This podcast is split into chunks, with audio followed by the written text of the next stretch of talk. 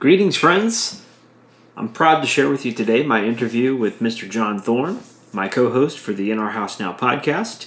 And we were both invited to Wyndham's Cabin, a virtual Twin Peaks experience that took place Sunday, July 24th, 2022, all online. It was a Facebook led virtual Twin Peaks festival. It was about six hours long. There were a number of different topics from creators to podcasters, interviews with actors uh, music, uh, just a ton of amazing guests on there. And uh, John and I had about 30 minutes to explore um, John's you know entire career of writing about Twin Peaks, where it's been, where it's going. We have a wonderful um, and and wide ranging discussion here, and I'm proud to share it with you. Um, if you want to check out the event. It's uh, it's called Wyndham's Cabin, a virtual Twin Peaks experience. It's run by a wonderful gentleman and friend named Warren Friedrich, um, and there were just a ton of great uh, people gathered around uh, you know this this art that we all love. And so, without further ado, I will take you right into the interview with John. Hello, friends. It is my unique pleasure today to introduce a man I've been introducing for two years now. and never grows old.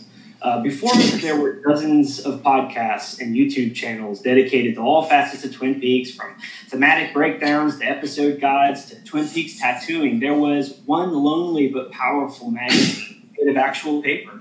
It was co created by two deeply devoted fans of Twin Peaks, and one of those co creators is here with us today, and I'm proud to call him a friend. John Thorne has been writing and communicating his thoughts and feelings about Twin Peaks for more than 30 years now. He holds a Bachelor of Science in Technical Communications and a master's degree in television production from Southern Methodist University. And few people were more qualified to create a magazine dedicated to one of the most important dramatic series ever produced and broadcast on both small and big screens. Once referred to by Entertainment Weekly as a cool cult favorite, Wrapped in Plastic was a bi-monthly periodical that was devoted to the analysis of David Lynch and Mark Frost's work. It featured in-depth essays and interviews about Twin Peaks actors, writers, and producers. And Wrapped in Plastic concluded in 2005 after 13 years, 75 issues, and over a million published words. John went on to publish a book, Essential Wrapped in Plastic Pathways to Twin Peaks. He co created the Blue Rose magazine with Scott Ryan and he co-created the In Our House Now podcast and Inquiry into Twin Peaks Return with me. Now he's preparing to publish his book later on this year, and I would like everyone to please welcome my friend John Thorne. John. Thank you, Josh. That was a wonderful introduction. Thank you very much. Oh, Lovely. So the, the other co-founder of in Plastic was Craig Miller. And he was a, a, writer, an artist, publisher, a very passionate Twin Peaks fan who sadly passed away 10 years ago. And it's one of the tragedies of our community of Twin Peaks that Craig didn't get to live to see the return.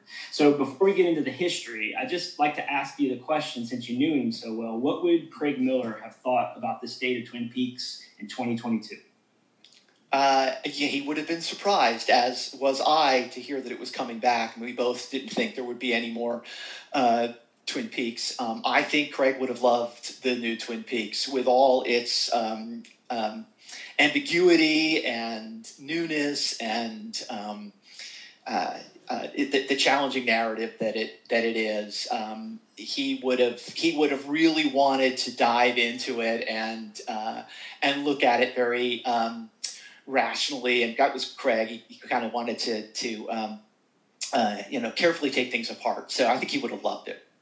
That's great, and hopefully we'll, we're fulfilling that for him now. So let's go back, way back. Tell, tell me about the period of time in the aftermath from June 10th of 91, the last airing of, of season two, and the day that Fire Walk with Me was announced. Like, how was Wrapped in Plastic born from that period?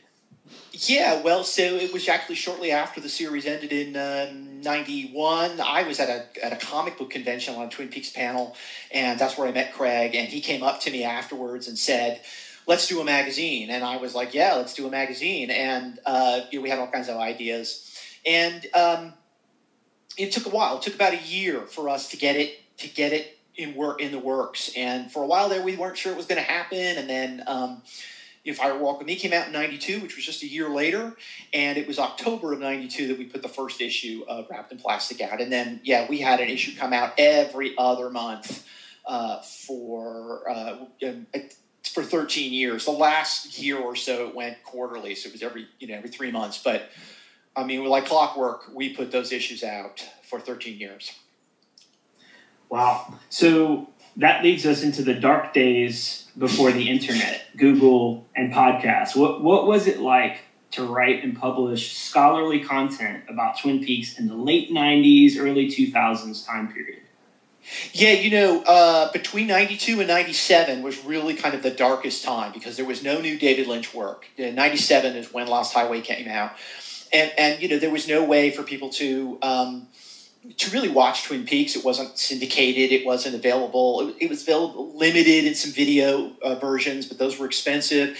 And so, you know, there was this core base of people who, who kind of remembered it, and those uh, folks were buying our magazine, and we were kind of, I think, keeping keeping the Twin Peaks community alive. Uh, we, along with the Twin Peaks Festival that was held every year. Um, and so you know there were some times there where uh, you, you, know we no one was talking about it, it, seemed in the media we didn't hear anything about twin peaks or really anything about david lynch. Things changed a little after 97 because we had lost highway. Uh, we put issues out and they sold pretty well. And then it was shortly after that we heard about the straight story coming mulholland drive. Those things kind of kept us alive and kept interest in lynch alive. And so um, yeah, but you know, there was interest. There were people who wanted to contribute to the magazine, write essays for us, and there were people who were graciously giving us interviews all that time. So um, for us, it was very exciting. For us, Twin Peaks never went away. We were always, you know, living and breathing it all those years. John, side question on here. How do you feel this impacted academic studies of television? That was, you know, you had your degree in, in this exact field. Uh, what wrapped in plastic? How did it impact? Yeah, wrapped in plastic. Yes. Uh, well, you know, um, I must say there was another book that came out at the same time Wrapped in Plastic was doing this, and that was David Lavery's uh, Full of Secrets book, which was a book that was scholarly uh, essays out Twin Peaks, um, and so uh, there was some. Uh, contributors to that book who who ended up writing or or providing some essays to us. Um, and then later, uh, later in the late '90s, uh, David Lavery reached out to us, and we put together uh, an ebook. It's still available. It's called Twin Peaks in the Rearview Mirror, and um, there are essays that were in wrapped in plastic that um, that showed up in there too. So I, I don't know. You know, I think for some scholars, maybe there was an outlet to talk about Twin Peaks and wrapped in plastic, and so we were always happy to get one of these well thought out, well researched essays. I'm not sure how many people read them, but Craig and I did, and we loved them. So, well, we we did too. So let, us talk about the Twin Peaks Festival experience and, and how important that was for the for the community over time. What was the first ex- Twin Peaks Festival you attended? Yeah, I went to the first really fan run Twin Peaks Festival, which was in 1993. Uh, a year before that, there had been a festival that had been put together, sort of as a promotional uh, event uh, by New Line Cinema for the premiere of Fire Walk with Me. But the first fan run festival came out, or you know, was held in '93, and I went to that. Craig went to that. And uh, it was, I mean, it was you know, for us at that time. I was a young guy, and and it was like being in Hollywood to me. And the you know we had uh, Catherine Coulson was there, and uh, Al Strobel was there, and Frank Silva was there, and we had an opportunity to spend time with all of them and talk to them about Twin Peaks. You know, '93 it had only been a year since it was almost exactly a year since Fire Walk with Me had come out, and so just to see these. Uh, to see these performers there and just visit the locations, it was it was just incredible. Well, let's extend that to 2002 because you, you've expressed to me before that you felt that that was the peak, the peak experience of the festival. And I mean, who was there that year and, and what did you do? Uh, what 2002 festival was held by the Eisenstadts, uh, Josh Eisenstadt and and his parents. Uh, they were the the people who were uh, hosting it, and they uh, managed to bring in a great number of guests. Uh, John Neff, who we just saw uh, or in the segment before this, was there.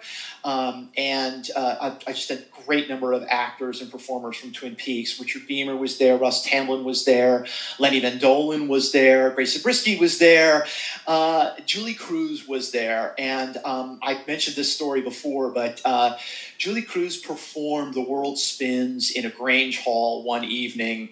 I think it was the evening of the, the banquet. And it was a surreal experience to see her live perform. It was one of the few times I describe it sort of an out of body experience where I felt like I was in Twin Peaks. I felt like I was actually in the Roadhouse watching the Roadhouse singer perform. Uh, it was magical, and, uh, and, you know, but and, and that that was one festival. Um, uh, that, that, stands out to me. I did not go to all of them, so it was a highlight for me. I call it a peak festival. There may have been um, other you know festivals that I, I did not attend that were were also exciting. I I think they were all wonderful, and the fact that the various folks over the years kept that going too that that was quite an achievement too, and that kept a fandom alive. Those relationships that you and I and, a lot of us on, on this uh, broadcast have developed from the festivals uh, are amongst the most precious things. Would you would you agree with that? Uh, oh yeah, sure. I mean, absolutely. And you know, um, well, festivals just you know the fact you got to interact with the actors was yeah it was really special, and the actors were always so generous with their time. Um, I, remember. Uh, I remember Catherine Coulson. You know, when I I um, uh, had a chance to visit with her uh, there, and she said, and, and she was very genuine. She said, Twin Peaks fans are the greatest fan base of them all, you know, and she really believed that we, we all of the fans, um, were artists too. And I thought that was always a wonderful comment from her because I think it's true. I mean, every Twin Peaks fan I've ever met, you and all the others and, and the folks that are, are, are watching now, every single one of us, uh, you know, is inspired by Twin Peaks, and we we we we, perf- we perform, I guess, uh, our own uh, reaction, our own artistic reaction to it. And um, I think that's true of other fan bases, but I don't know. I think it's different with Twin Peaks. There's something unique about it.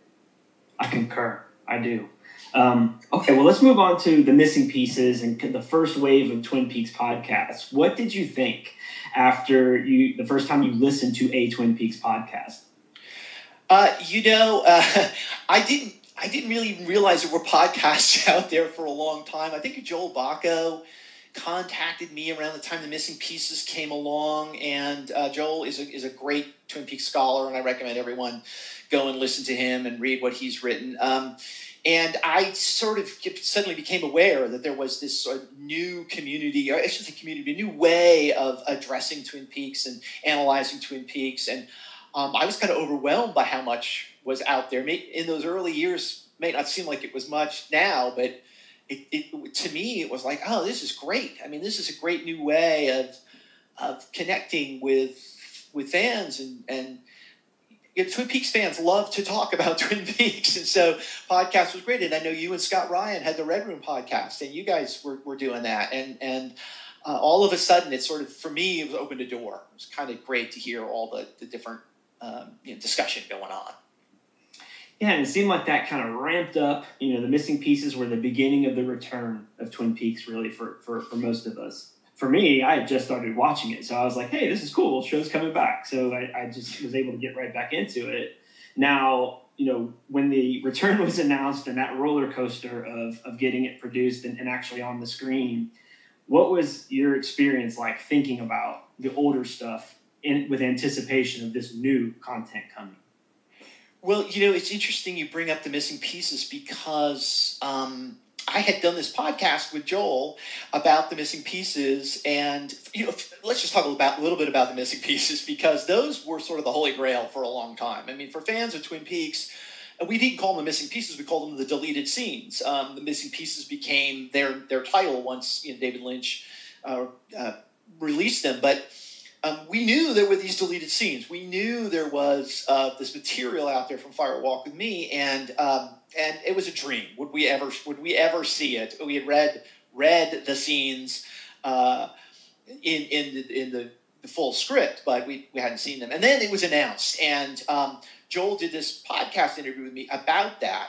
and I forget if I said, you know, this is it. You know, this is the this is it. We're, we're getting new Twin Peaks at last. We're we're not we're not going to get any more. And I think it was literally like a few weeks later that uh, Lynch and Frost put that tweet out that said, you know, that gun you like is coming back in style. And and then there was this announcement that Twin Peaks was coming back, and Joel immediately contacted me and said we have to do another podcast to to address this. And so I was overwhelmed I mean, I was overwhelmed as someone who watched Twin Peaks on April 8th, 1990, at the, you know, where I was there at the beginning um, and, and had spent my life with it uh, up till that point. And, um, I, yeah, I, I, had a hard time really believing that it was coming back, and I felt a little pressure too because I thought, oh no, uh, Craig unfortunately was gone. I, I, I was like, oh, I feel like I need to you know do something but I didn't know what I was going to do or how I was going to do it. And, um, uh, and you know, all of us, you and, and everyone else, was in that wonderful place where we were anticipating what was coming. And there's always, there's, I think there's always something wonderful about living in the question and wondering what is coming. Um, uh, and uh, yeah, that was a special time. I kind of, I kind of like living in the question and and and thinking about what they were going to give us um, and knowing that whatever they gave us was going to be probably something we didn't expect and i think that's what happened oh most most definitely and out of that anticipation the blue rose magazine was born i mean that was that was right the time period when you, when you and scott decided to start a new magazine and have now brought you know several issues i think were we on issue 15 already yeah, and I, I want to give credit to Scott for that. It was Scott who you know who, who called me one day and said, "I'm doing a magazine. I really want you to do it with me." And uh, I was like, "Oh, I don't know if I can do another magazine," but but again, Scott, and and to this day, Scott has been the, the person who's carrying the heavy load on on on the Blue Rose, and so credit to him. Uh, but you know, it was uh, it was another outlet again. It was a great chance to get back into writing um, I, I, think it really was lucky for me if I hadn't been writing for the Blue Rose. Um, I would have been pretty rusty by the time I get got around to to writing intensely about the new Twin Peaks: The Return. So, um, so uh, uh, I I'm very grateful to to Scott for for getting me going again. Uh, and so yeah, it was it was good to to to be back into that scene and, and writing about it and, and which true we did start it before the return uh, aired, and we actually put out an issue, I think, during the actual run of, of Twin Peaks: The Return, which Scott likes to say was the only time any magazine, any fan magazine, was put out while Twin Peaks was was on the air, and that's true. Absolutely valid. I believe that first issue was about Mark Frost's book. Uh, yeah, oh, that's right. We had Mark Frost's book. I, I, apologize to Mark Frost for forgetting that because Mark Frost put the book out uh, in 2016, November 2016, and then, I mean, wow, that was that was. I remember running to the store, you know, the day it came. Actually, uh, I think Barnes and Noble had some on the shelves before the actual, you know, release date, and I went and got it, and and uh, you know, just sank into that book because that was that was the first new Twin Peaks. Um, it sure it, was. It wasn't the return, really. It was it was that book, and and there were spoilers in that book. Told us the fates of some of the characters. So yeah, great stuff. Great stuff. Uh, side, side story someday. Scott Ryan almost got arrested getting that book from Barnes and Noble earlier. He, he tells a great story about about getting that book and, and Barnes and Noble realizing that they weren't supposed to sell it. so good. Good, good well, stuff. that summer of twenty, actually the twenty sixteen to the the spring of twenty seventeen, when it, when it started airing, was a roller coaster up and down. Will it get made? Won't it get produced? Oh. Like there was a ton of back and forth that went up to that. But your experience of watching the first two parts of the return is unique uh, in the world. And I just wanted to ask you about the difference between in the 90s when you watched the Twin Peaks pilot versus when you watched the first two episodes of The Return.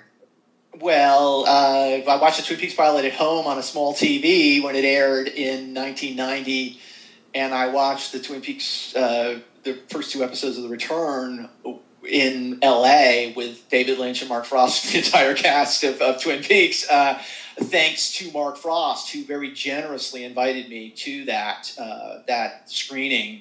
Uh, and wow, I mean, that was a dream come true. I mean, that was an absolute dream come true to, to be there and then so yeah, I mean the experience of watching it after all those years when it actually started playing on the screen, and there were a few scenes from the first series, uh, um, shots inside the the high school and shots of of the surrounding you know Twin Peaks, and then getting into the new story.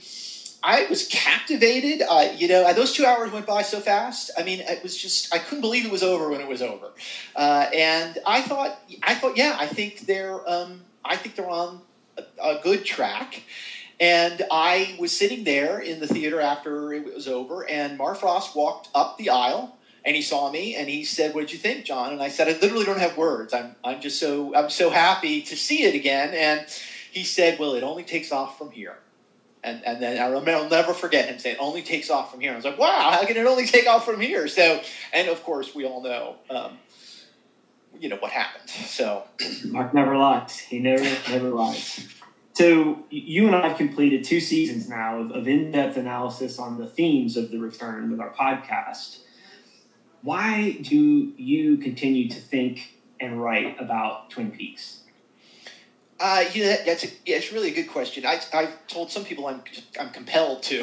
I have no choice. It, it uh, but I think it's like what I was saying earlier. Um, Twin Peaks sort of kind of gets inside us, and I think it gets inside of a lot of fans, and we want to express ourselves. One of the things I say uh, I've said recently, I just wrote this recently, uh, and hopefully it'll be in the book. But um, you know, it, was, it occurred to me why do we, uh, you know, we're driving along in our car and we hear a song that's one of our favorite songs and we sing along to it. Or we're in the grocery store and we hear uh, a song uh, that we know and we sing along while we're shopping. We want to be kind of, we want to express ourselves. We want to become part of the art that we love. And I think, um, I think that's why I write about Twin Peaks is that I, it's not enough for me to just watch it. I, I need to, I need to engage with it in some way. I want to express myself. And, um, I write. That's what I do, and I talk a lot.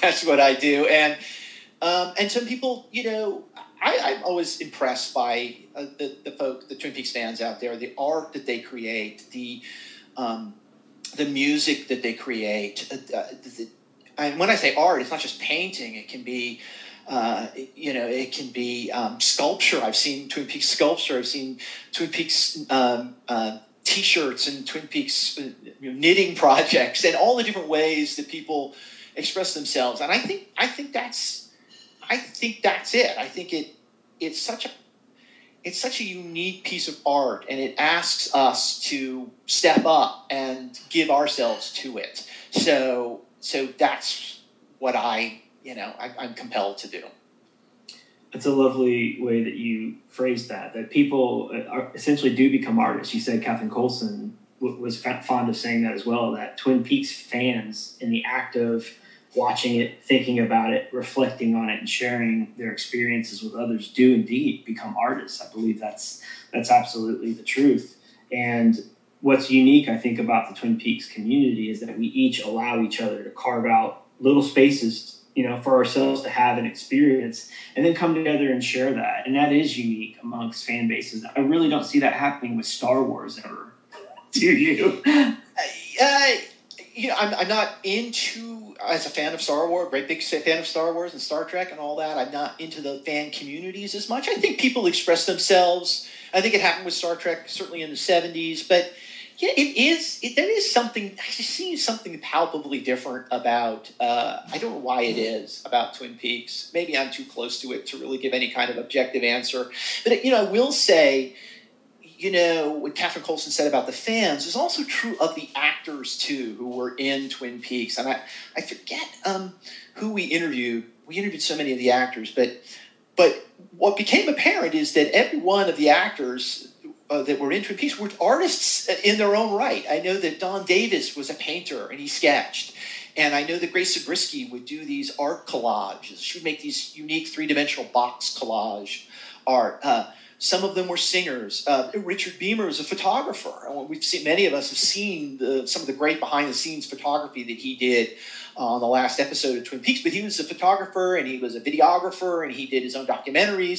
So that, just a few examples of the creative energy that was in that cast, and and I think that was I think David Lynch and Mark Frost were able to select these people who were artists uh, to perform in their art, and the fans too are artists, and we perform in their art in our own way. That's lovely. I love this idea of art as a virus. You know, that just infects us in the best way possible. Like it's it's the best virus that we could catch. It really is. So my final question is what do you, John Thorne, think people will be thinking about Twin Peaks in 50 years? Well, I do think people will be thinking about Twin Peaks in 50 years. I mean, I think, and more and, and longer than that. I think it is like any great piece of art, and there are great films that are over 50 years old and 60 years old that we still go back to and we watch and we think about. I mean, 2001 A Space Odyssey, which is, a, I think, one of Mark Frost's favorite films. Um, as I grow older, I start to see things in that film that I didn't see when I was, you know, 25 years old. And so I think, um, I think all of us, as we watch Twin Peaks, as we age, we find new things in it. But generations to come will also find things in it that speaks to them. I think, um, uh, I think, you know, and I and I've seen this. You know, I've seen young people who weren't even born when Twin Peaks came on.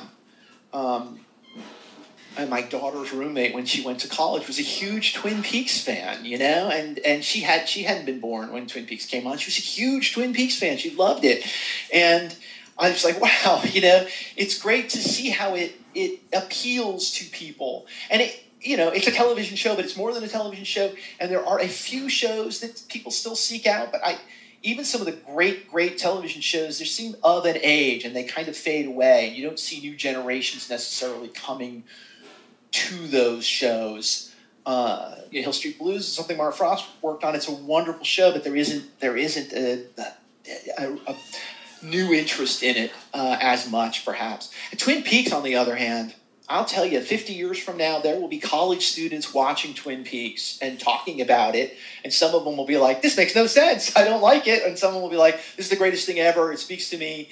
And they'll be debating it and wondering about it. So I have no doubt that it'll be around. Uh, you know, it's great art and it will it will endure.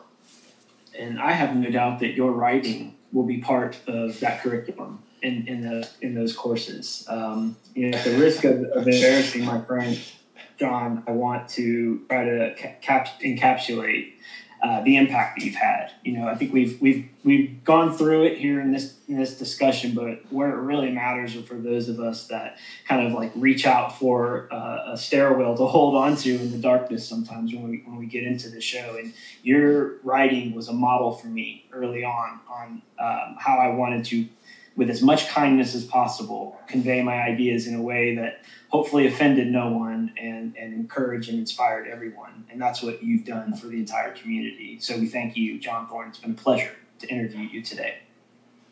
Well, thank you, Josh. You're very, very kind. Thank you.